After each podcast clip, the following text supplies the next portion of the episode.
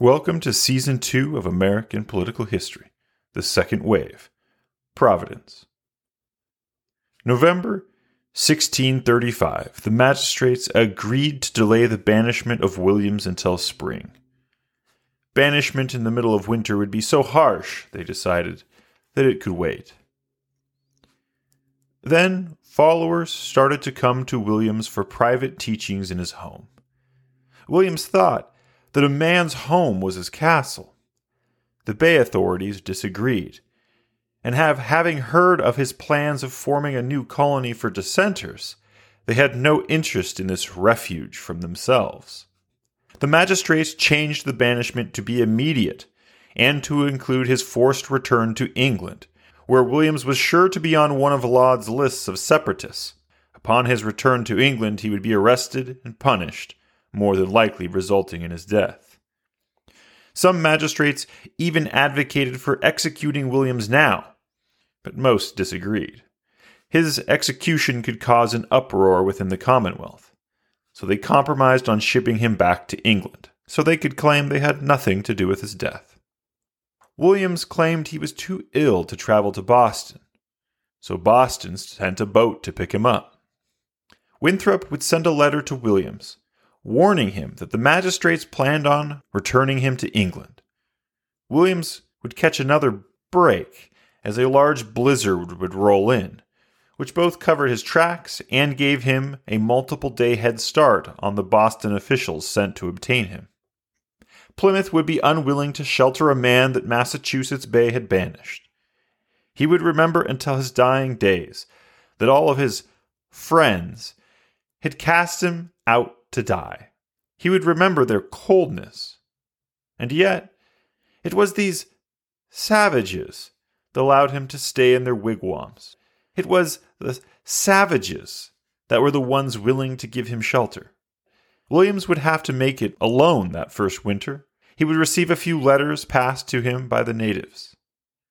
In one, Cotton Mather would mock Williams for a situation he put himself in. Williams would remain bitter for years over being cut off from the Commonwealth. But for now, Williams sought freedom. He began to plan a settlement that would be untouched by the Bay or England, where he could build a refuge, not only for himself, but for others. In the spring, a handful of people came from Salem to join him. They planted crops and built a few homes. But by summer, Plymouth was asking Williams to remove the settlement from their territory.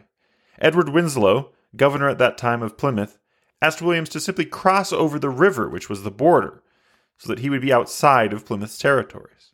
The Bay was putting considerable pressure on Plymouth. Don't expect good relations with us if you harbor those that are banished. Williams didn't want to move. They had already planted for the year and would lose those crops, but they didn't really have another choice. The other side of the river was Narragansett territory. The Narragansett sachem was named Canonicus. He was an aged, tough individual, and he was not receptive to the English, making it very clear from the very beginning of contact what he considered his land and that any encroachment on it would receive harsh repercussions. They had sent Plymouth a skin wrapped in arrows. Plymouth had sent back a skin filled with gunpowder. Plymouth generally stayed away from the Narragansett territory. Miantonomi, the second sachem, saw the English as a threat to all natives' existence. But Williams had developed a good relationship with them. He had acted as an advisor for their internal disputes, and he advised them on how to handle disputes with English. He was welcomed by the Narragansett, and only because of his relationship, he was allowed to settle within their territory. As Williams would later say, "They would not have allowed this of any Englishman for any price, but for that of brotherly love." The Bay was no happier with them settled on the other side of the river. They were still far too close for their comfort. They exerted pressure on the Wampanoag. Their sachem now protested against the settlement, claiming the land that they settled was given through warlike tribute requests, but he now contested that claim. After all, he was only defeated by the plague, and, and this was still Wampanoag land that they settled. They had no permission to settle on it. By this time, William Bradford had replaced Winslow as the governor of Plymouth, and he had had sympathy for Williams. he decided that Plymouth would now leave Williams alone. Williams' settlement would eventually become Rhode Island. The area of this settlement would include Narragansett Bay and a large island in the middle of that bay. Williams called this first settlement Providence. A few more stragglers from the bay would arrive to the settlement and looked to Williams for how this town would be governed. Williams had much experience with men of power and government. He had been a pupil of Lord Coke in England, witnessing the King's Bench, proceedings inside of the Star Chamber, and the inner workings of Parliament. And of course, he had been interacting with the power structures in Massachusetts Bay. Williams shared Coke's foundational beliefs for the role of government and religion, that a man's home is his castle. He should be allowed to speak freely inside of that home. He shared the Elizabethan statement that the Queen will not try to build a window into a man's soul. That all of the English traditions was to stop the use of arbitrary power. And of course his belief that the state should not dictate the first table of commandments between God and humans. Williams had political ideas, but in practicality, the Narragansett had sold the area only to Williams, making him, by English common law, the sole proprietor over this entire settlement. Williams was willing to hand over legal authority to the settlement. His requirement for that was that Providence remain open to those who are destitute, especially destitute because of choice of conscience. As the settlement took shape into a political entity, the first issue to be addressed was holding all the property in common. Quickly, planters wanted their own land for homes and farms that they owned. Williams would quickly yield to the subdividing of ownership of land. But before he did this, he wanted to create an overarching system to link these people together, what we think of as a common government. In sixteen thirty-six, he wrote Winthrop, asking for advice of how to proceed. The draft he sent him had liberty of conscience and liberty to think freely about God. But Williams removed all mention of God from the final compact. This was an extraordinary thing for the time. Even the Mayflower Compact, which was written to define the secular rules of law, it mentions God. In their words, it was written, "For the glory of God, the advancement of the Christian faith, and the honor of our king and country, a voyage to plant the first colony in the northern parts of Virginia." And this removal of God was from a fervently devout man. None of William's letters that have survived to us fails to refer to God in an intimate way. Even for the seventeenth century, William's writing was that of a very pious man, consistently talking about seeking God, searching for God, and religion influenced the very way he thought, wrote, and what he did every day of his life. For someone like him, to omit all mention of God in the foundational document of a settlement was a statement of his absolute conviction that assuming God's embrace in any state other than ancient Israel was profaning God. That it would not call God's blessing upon your town, but instead signified human arrogance in its most extreme form. All of those settled in Providence unanimously agreed to the new compact. "We, whose names are under, desirous to inhabit in town of Providence, do promise to subject ourselves in active and passive obedience to all such orders, or agreements shall be made for the public good, by the consent of present inhabitants, masters of family, incorporate together in town fellowship, and others who shall admit unto them only in civil things." Omitting God made this document mundane, but only mundane in that it solely dealt with the physical world.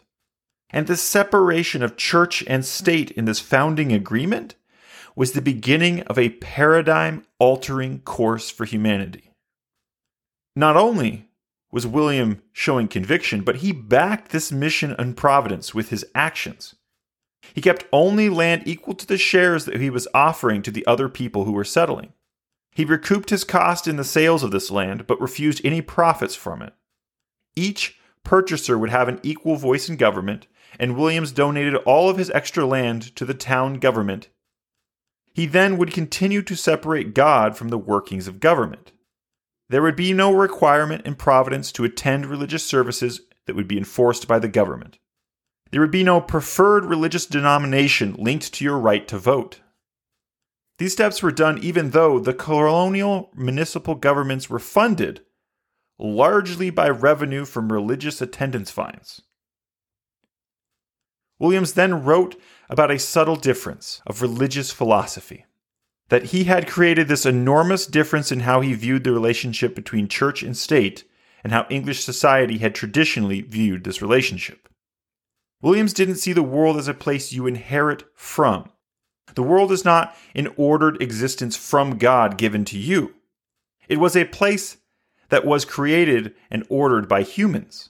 Therefore, human earthly governments could receive their authority only from the citizenry that they ruled over. Governments were accountable to their citizens, and humanity was accountable to their creator.